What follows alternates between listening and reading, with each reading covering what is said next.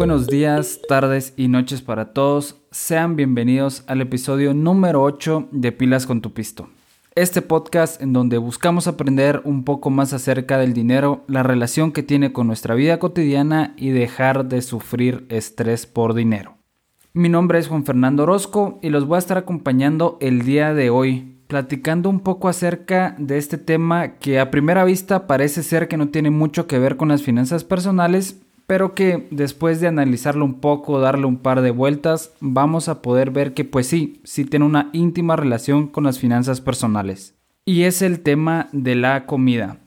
Pero antes de meternos de lleno al tema del día de hoy, nos vamos a ir con los clásicos anuncios.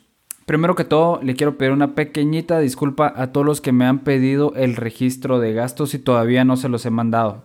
Mi meta es que para el día en que salga este podcast ya esté listo y que se los pueda mandar a todos. Hice un par como de encuestitas con algunas personas a las que se les iba a mandar y decidí hacer un cambio. Entonces por eso es que me estoy retrasando, pero no es nada del otro mundo. O sea, se los voy a mandar, espero les sirva y cualquier cosa que le quieran cambiar ahí me pueden avisar. O sea, no es nada del otro mundo tampoco. Segundo, le quiero recordar a todos que me pueden seguir en mi cuenta de TikTok he estado tratando de subir videos todos los días, pero a veces me gana la rutina. Entonces creo que voy a estar subiendo un día sí, un día no. No lo sé todavía, va, a depender mucho de cómo esté cada semana, pero pues sí voy a estar subiendo ahí contenido muchísimo más seguido que el del podcast. Entonces, si les interesan estos pequeños videos de 40 segundos, 60 segundos, le pueden ir a dar una revisada. Estoy como pilas con tu pisto y pues si les gusta me pueden dar follow para tener acceso al contenido. Tercer y último anuncio. Aquí me estoy aventurando en algo que quería hacer hace mucho tiempo y es tratar de abrir una cuenta de TD Ameritrade aquí en Guatemala. Yo sé que sí se puede y que hay que hacer un montón de pasos, pero se los comento por dos cosas. Número uno, quería ver si alguien ya lo ha hecho, que me pueda dar alguna recomendación. Y número dos, si les interesa que en algún momento vaya haciendo como una guía de todo el proceso que fue para mí abrir la cuenta, si pude, no pude, qué me pidieron, qué no me pidieron, todo ese tipo de cosas, ¿no? Entonces, si en algún momento les interesa, eh, me pueden compartir. Para que sepan, TD Ameritrade es un broker eh, estadounidense y lo que permite es que yo pues deposite dinero y pueda tener acceso a las acciones de Estados Unidos, Apple, Microsoft, Tesla todas esas, ¿no? Entonces, eh, como les dije, si les interesa, avísenme para ponerle un poquito más de coco porque si no, pues solo va a ser para mí. Y este, cuando la tenga lista, el proceso es bien largo, o sea, unos 2-3 meses, pues yo se las comparto con ustedes para que lo vayan teniendo en el radar. Pero bueno, esos eran los tres anuncios que quería dar el día de hoy y pues nos vamos a meter ya en el tema de esta semana. El tema de esta semana es la relación que tiene la alimentación con nuestras finanzas personales. Y me parece un tema sumamente interesante porque se diferencia de otros ámbitos de las finanzas personales en donde yo puedo, entre comillas, decidir si lo hago o no yo creo que la comida pues todos tenemos que comer, entonces nos incumbe a todos. Por eso es que me, me, gusta tanto, porque es algo con el que creo que todos nos podemos identificar. Y para empezar a hablar del tema de la comida, creo que me voy a ayudar de mi experiencia y pues vamos a ir metiéndonos en estos diferentes ámbitos que involucra todo el tema de la alimentación, eh, creo yo, en cada persona. Entonces, para que se den una idea, yo viví mucho tiempo en, mi casa, en donde me preparaban la comida. Eh, como ya saben, en algún momento me fui a estudiar a México. Estuve ahí cuatro años y pues ahí sí me tenía que preparar yo mi propia comida. Entonces tengo estas dos perspectivas. La número uno en donde me preparan todo y la número dos en donde yo tengo que hacer todo. Independientemente de cuál de las dos estemos nosotros, o sea, si en algún momento a mí me prepara mi comida o me toca a mí prepararla, creo que la idea que está detrás de este tema de la alimentación es la misma. Y les voy a hacer el resumen de la idea. La idea es de que si yo planifico, puedo ahorrar dinero, puedo ahorrar tiempo, me puedo ahorrar estrés. ¿Cómo voy a lograr hacer todo esto? Creo que se divide en dos partes. Primero es entender la manera en la cual estoy alimentándome ahorita y la segunda es ver la manera en la cual puedo mejorar mi alimentación. Entonces nos vamos a meter a la primera. Lo que suele suceder en la mayoría de los hogares es que no sabemos qué vamos a comer día a día. O sea, tenemos un pool, por así decirlo, de comida que está en la refri y decimos, ah, bueno, ¿sabes qué? Hoy en la mañana voy a descongelar un pollo y vamos a hacer pollo en crema. Entonces, de esa manera, pues sabemos día a día qué es lo que vamos a comer. ¿Es lo mejor esto? A mi punto de vista, no. ¿Por qué? Porque nos tenemos que hacer esta pregunta todos los días de, bueno, ¿qué vamos a comer? Y en algún momento nos puede causar estrés porque digamos que escogí hacer el pollo en crema pero no tengo los ingredientes. Entonces ahora tengo que pensar en algo más que hacer. Y ya descongelé el pollo. Entonces tiene que ver con pollo. Entonces me causa estrés tener que estar pensando constantemente cómo solucionar ese problema de la alimentación. Y la alimentación tiene dos ámbitos. Tenemos el de corto plazo, que es este día a día de qué voy a comer, el estar gastando dinero para comprar los ingredientes de la comida y tiene el punto de vista a largo plazo. Si lo que estoy comiendo me está haciendo bien para mí yo dentro de 40 años, o si realmente lo que estoy comiendo no es esta energía que realmente necesitamos para poder estar trabajando en nuestro día a día. Entonces, es esta primera idea de tratar de entender qué es lo que estamos haciendo actualmente, nos ayuda o no, y cómo es que la alimentación se convierte en un tipo de inversión. Entonces vamos a ver esta perspectiva, cómo la alimentación es una inversión. Yo creo que la alimentación junto al ejercicio son de estas inversiones que no vamos a ver un resultado tangible, por así decirlo. ¿Y a qué me refiero con esto? Que, por ejemplo, si yo meto dinero en acciones y la compré a 5 y la vendí a 7, pues tengo los dos de ganancia y la puedo ver. Si en algún momento yo compro una casa, pues tengo el bien físico, lo puedo ver, lo puedo rentar. Entonces vemos la rentabilidad que en algún momento me trae esta inversión. La alimentación y el ejercicio no es de esta manera. Vamos a ver los beneficios dentro de mucho tiempo y es algo que se está sumando constantemente. Entonces por esto es que yo la llamo como que si fuera una inversión intangible, pero no significa que nunca vamos a ver los beneficios o que no los podemos ver, porque físicamente en algún momento, después de hacer mucho ejercicio o alimentarnos bien, vamos a cambiar, o sea, vamos a poder ver esto. Pero regresando a la idea es que el, el comer usualmente nos causa estrés porque tenemos que tomar esta decisión y yo lo que les diría es, esta energía que gastamos pensando en qué vamos a comer todos los días la podemos invertir en algo mejor, en algo que nos traiga más beneficios. Y para poder hacerlo, pues tenemos que empezar a hacer la, la planificación, porque pues somos seres humanos y nos cansamos constantemente del estrés, no nos gusta y buscamos una solución. En el caso de la comida, la solución que vamos a encontrar es, y ya estoy seguro que la saben, pedir a domicilio. Agarro yo una aplicación como sea Uber Eats, como sea Rappi en México, como puede ser Hugo o Globo en Guatemala. Y pues hay cualquier cantidad de restaurantes, cualquier cantidad de tipo de comidas y pues vamos a, poder tener esta comida dentro de unos 30-45 minutos. Satisfacción casi que inmediata. Estas aplicaciones son tan buenas conociendo nuestros patrones de comportamiento que en algún momento hasta nos hacen recomendaciones de restaurantes que nos pueden gustar y aparte nos premian, nos premian el hecho de que pidamos constantemente. Yo me recuerdo que con mi hermana nosotros pedíamos el Super por Rappi, que es una aplicación, y dependiendo de la cantidad de dinero que ibas gastando, ibas subiendo como de categoría, bronce, plata, oro, platino, así, y cada una de ellas tenía ventajas. Ibas ganando descuentos, en algún momento la categoría platino tenía mejor atención al cliente, ese tipo de cositas. Entonces lo que hacen es que nos quieren mantener dentro de la aplicación y se vuelve como un juego, tratar de subir de categoría. Son, muy buenas y hacen lo que hacen casi que de manera perfecta. Pero pues sí tenemos que saber que pues pedir a domicilio tiene sus consecuencias.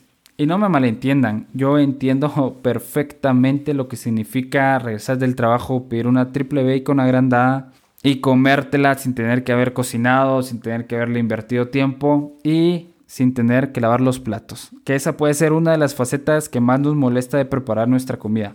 Créanme, yo lo entiendo perfectamente. Pero pues sí, también tenemos que entender que el pedir comida tiene sus consecuencias. La primera consecuencia, el tema de los nutrientes. sabemos nosotros que pedir comida no es saludable. Estamos comiendo un montón de grasa, un montón de calorías, un montón de sodio. Y pues yo no soy ni nutricionista ni nutriólogo, no sé mucho de esta área, pero pues sí sabemos todos que pedir comida usualmente no es tan saludable como nosotros quisiéramos que lo fuera. Segundo, el tema financiero. Gastar comida usualmente es más caro que yo hacer mi comida. Y pues hace sentido. O sea, el restaurante que te está ofreciendo el servicio de la comida pues tiene que solventar otros gastos y por eso le suben un poquito el precio a sus productos. Y tercero, uniendo un poquito con una idea que tenía al principio, es el tema de la salud realmente estar comiendo mal todos los días nos hace mal a nuestra salud en el largo plazo. Y aquí déjenme les cuento una anécdota de lo que me pasó cuando vivía en Monterrey. Yo me negaba, me negaba a prepararme mi comida porque uno me quitaba mucho tiempo y cuando sos estudiante realmente te pones a pensar que no tienes tiempo para nada y no me daban ganas de cocinar. Dos, me mata lavar los platos, realmente no me gustaba. Y en algún momento hice un mini análisis y pedir comida, si sos solo una persona, no sale tan más caro que tú comprar la comida y prepararla. Entonces esa era mi idea. ¿Sabes qué? No estoy gastando tanto más dinero, pero me estoy ahorrando todas esas cosas. ¿Qué pasó? Pues estuve un gran periodo de tiempo, unos 6, 8 meses, en donde yo cocinaba uno o dos veces a la semana y el resto de los días pedía comida. Pedía pizza, pedía hamburguesas, pedía pastas, pedía lo que estuviera en oferta dentro de las aplicaciones. ¿Y qué pasó? Uno, engordé, obviamente, y eso que los que me conocen saben que yo siempre he tenido un metabolismo un poquito más rápido de lo normal, entonces pues podía comer casi que lo que fuera y no engordaba. Pero después de 6, 8 meses de comer pura comida chatarra, sí, obviamente engordas. Y dos, no tenés esta energía que realmente te dan los alimentos saludables para poder hacer tus actividades diarias. ¿Qué les quiero dejar con todo esto? Aprendan de lo que me pasó a mí y traten de no pedir tanta comida a domicilio. Se los prometo, no es tan bueno como parece. Efectivamente, gastas un poquito más de dinero y te quitas todo el tema de limpiar los platos, pero creo que es una inversión que tenés que hacer. El lavar los platos, preparar todo, que te va a ayudar mucho. Pedir comida te va a aligerar la carga, pero en el largo plazo no es tan bueno. Entonces, pues tratemos de hacer un mini resumen de lo que hemos platicado hasta ahorita. Uno, usualmente no sabemos qué es lo que vamos a comer en el día a día. Tenemos un stock, un pool de comida que está en la refri, que está en la alacena y pues decidimos día a día qué es lo que vamos a comer. Si no salen las cosas como nosotros queremos, nos genera estrés. La misma pregunta de qué voy a comer hoy me genera estrés. Tratando de evitar este estrés, lo que hacemos nosotros es recurrir a la solución más sencilla, pedir comida a domicilio. Sin embargo, pedir comida a domicilio tiene sus ventajas y, sus desventajas. Primero, nos va a quitar el hambre, pero pues vamos a estar comiendo algo que no es saludable, algo que es más caro y que en el largo plazo va a afectar nuestra salud en un tema general. Entonces, ya conocemos el problema. ¿Qué podemos hacer para solucionarlo? Yo les diría, tratemos de hacer esta metodología que escuché en otro podcast y que me hace sentido, un podcast de, hábitos, y se las voy a compartir. Son tres pasos súper sencillos, pero que tienen sentido. El primer paso es, hagamos una lista de las comidas que uno, nos gustan, dos, sabemos hacer y si se puede, que sean saludables. Escuché que, y me hace sentido, que usualmente una familia promedio tiene solamente 14 recetas que va variando dentro de pues todo el año. ¿Por qué me hace sentido? Porque me puse a pensar y en mi casa a lo mejor no son 14, pero son 20. Y pues vamos rotando todas esas comidas mes a mes y como son tantas, pues no te das cuenta. A lo que voy con todo esto es, tratemos de hacer esta lista con la comida que ya sabemos preparar, que puede ser saludable, y pongámosla en un lugar en donde tengamos fácil acceso a ella. Ese es el paso número uno, la lista. El paso número dos es agarrar esta lista y tratar de hacer una planificación semanal con las comidas para pues la próxima semana. En esta planificación semanal nosotros vamos a detallar qué vamos a desayunar, qué vamos a almorzar, qué vamos a cenar todos los días. Incluso en algún momento pues podemos poner snacks ahí entre el desayuno y el almuerzo o entre el almuerzo y la cena. Pero la idea es que nosotros desde un día que yo les recomendaría el sábado tener toda esta planificación de lo que vamos a comer. Todas las comidas. Y aquí un tip que también les puede servir, que me pareció muy interesante, es que le pueden asignar un día algún tipo de alimento. Por ejemplo, los lunes se come pollo, los martes carne roja, los miércoles ensaladas, los jueves pescado y pues así te vas. Entonces lo que hacemos es que, ah, bueno, lunes de pollo, me voy a mi lista de recetas y veo, ok, está el pollo en crema, entonces este lunes voy a comer pollo en crema. El martes que como carne, bueno, voy a hacer bistec. El miércoles ensalada, pues hago una ensalada César. Entonces, pues nos va a ahorrar un poquito de tiempo ya esta toma de decisiones. Pero en general, ese es el paso número dos. Hacer una planificación semanal para saber qué es lo que voy a estar comiendo todos los días de la siguiente semana. Y el paso número tres, el último paso es, a partir de esta planificación semanal que nosotros hacemos, vamos a sacar una lista de compras una lista de los ingredientes que necesitamos para poder hacer efectivamente esta comida. O este grupo de comidas, ¿no? De, la planificación semanal. Yo les diría, si pueden, vayan al súper una vez a la semana, porque de esta manera van a estar comprando lo que es, entre comillas, necesario solamente para esta semana. Aquí lo complicado se vuelve cuando pues estas recetas son saludables y tienen productos que no duran tanto. O sea, muchos vegetales, este, que, o frutas que pues no duran. Entonces, mi recomendación aquí es, pues estos ingredientes traten de comprarlos lo más fresco que se pueda. Y pues sí puede involucrar un poquito más de esfuerzo porque voy a tener que ir no solamente el domingo al súper, por ejemplo, sino que también voy a tener que ir el miércoles a comprar frutas y verduras.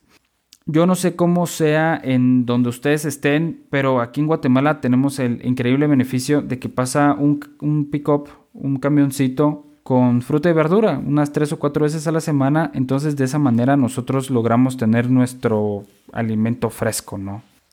Hagamos el esfuerzo, hagamos el esfuerzo para tener la comida, uno, fresca y dos, comprar solamente lo que necesitamos. Después todo lo que sea, no sé, pasta, arroz, harinas que no se vencen, pues lo vamos a estar comprando en esta ida semanal del súper. Pues, ¿qué voy a lograr con todo esto? Creo que lo primero es, vamos a hacer el esfuerzo, porque como las comidas son saludables, de dejar estos ultraprocesados. ¿Qué son los ultraprocesados? Son todas estas comidas que al ver la lista de ingredientes parece una fórmula química. Ni sabemos qué es lo que significa, ni lo que tiene adentro, ni nada. Entonces, esa es la primera ventaja. Vamos a tratar de dejar este, estos alimentos ultraprocesados y nos vamos a pasar a la comida un poquito más saludable. Segundo, vamos a ahorrar bastante tiempo. ¿Y a qué me refiero con esto? Vamos a ahorrar tiempo en decidir qué vamos a comer todos los días, en estar yendo al súper dos, tres, cuatro veces a la semana, que yo conozco gente que sí va al súper de esa manera y que pues en la situación actual de pandemia, pues mientras menos salgamos, mejor. También vamos a estar ahorrando cada vez que vamos al súper, porque ya tenemos una lista de lo que queremos comprar y no nos vamos a desviar tanto. Ya no va a ser esto de, ah, voy a comprar una botellita de pesto porque puede que a lo mejor y lo haga y después pasan dos años y ya está vencida. Entonces nos vamos a ahorrar estas compras que podemos tacharlas como de innecesarias vamos a cuidar muchísimo más nuestra salud porque, uno, ni nos vamos a estar estresando en qué vamos a comer, que si les soy honesto es un dolor de cabeza. Cuando a mí me tocaba lo odiaba y por eso pues salió toda la situación de que comía afuera. Vamos a ahorrar en el estrés y pues vamos a cuidar nuestra salud. Vamos a estar haciendo esta inversión diaria de comida saludable que en el largo plazo va a ser de una de las mejores decisiones que pudimos haber tomado. Después vamos a tener control de un área más de nuestra vida. Hay que recordar que nosotros somos los que tenemos que controlar las áreas de nuestra vida y no las áreas de nuestra vida los que nos controlan a nosotros. Estas áreas de nuestra vida pueden ser el trabajo, la alimentación, el ejercicio, todo esto, ¿no? El tener control sobre, sobre un área más de nuestra vida nos ayuda porque estamos hechos para eso, para que nosotros tengamos el control sobre lo que está alrededor y lo que pues tenemos contacto todos los días. Por último, y la que probablemente más les guste, vamos a estar ahorrando dinero. Ya dije que pues semana a semana, en, este sentido estricto de que vamos a ir al súper solamente por lo que necesitamos, ahorramos dinero. Pero también esta planificación semanal va a hacer que compremos lo necesario y que no se nos pase. Que no se nos pudra, que no se nos arruine, que no se nos quede la alacena hasta que se venza y luego lo tengamos que tirar. Vamos a estar ahorrando dinero en estas dos como fronteras. Y aquí la clásica es, no hombre, lo que pasa es que si comes saludable te va a salir más caro. Yo he visto todos estos productos que son orgánicos, que son aquí, que son allá y pues son carísimos. Y la verdad es que sí, si te vas por esos productos que son orgánicos y que son USDA Prime y todas esas cosas, a lo mejor y te salga más caro. Pero pónganse a pensar, o sea, usualmente lo más barato del súper son las frutas y las verduras. Lo más caro son todas estas cosas alrededor, el cereal, em, el pan, la harina para los panqueques, todo eso usualmente suele ser lo más caro. Entonces yo les diría no, o sea, si comes saludable, si sabes escoger los productos, no te va a salir más caro. Vas a poder planificar y por eso mismo vas a estar ahorrando dinero. Entonces, esa es la idea de lo que les quería hablar el día de hoy. Planifiquemos nuestras comidas. Nos ayuda en el tema del estrés, nos ayuda a ahorrar dinero, nos trae beneficios a largo plazo porque vamos a estar comiendo, más saludable que este 2021 sea un año en donde nos podamos enfocar en ese tema, en ese tema de invertir un poquito de tiempo en planificar qué es lo que voy a comer, qué es lo que voy a comprar, pero que veamos este retorno de la inversión todos los días. Comiendo saludable, sintiéndonos mejor, teniendo la energía necesaria para realizar nuestras actividades diarias y de nuevo, lo que más nos interesa, ahorrar dinero, que esa es la parte de lo que se trata todo este podcast. Por favor, váyanme avisando si en algún momento implementan esta metodología, qué les parece, si creen que la podemos mejorar de alguna otra manera. Podemos hacer una parte 2 de este episodio en donde juntemos todo su feedback y logremos pues encontrar mejor manera de, de hacer todo esto.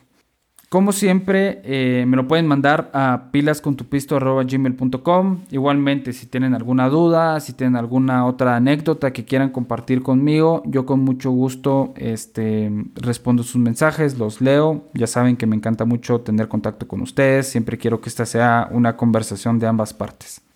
Igualmente, si me pueden dar follow en Spotify, me serviría mucho. Llega a otras personas que están interesadas en el tema Igualmente, si me quieren dejar algún review en Apple Podcast, pues hace más sencillo todo el tema de que otras personas se interesen en el podcast. Les agradezco muchísimo por haber escuchado hasta acá. De nuevo, espero que les haya servido este tema del que hablamos el día de hoy, que la planificación de las comidas sea algo que les agrega mucho valor a su vida y como siempre, que reduzcan este estrés que en algún momento el dinero nos puede traer. Muchas gracias por haber escuchado y nos vemos en el próximo episodio de Pilas con tu Pisto.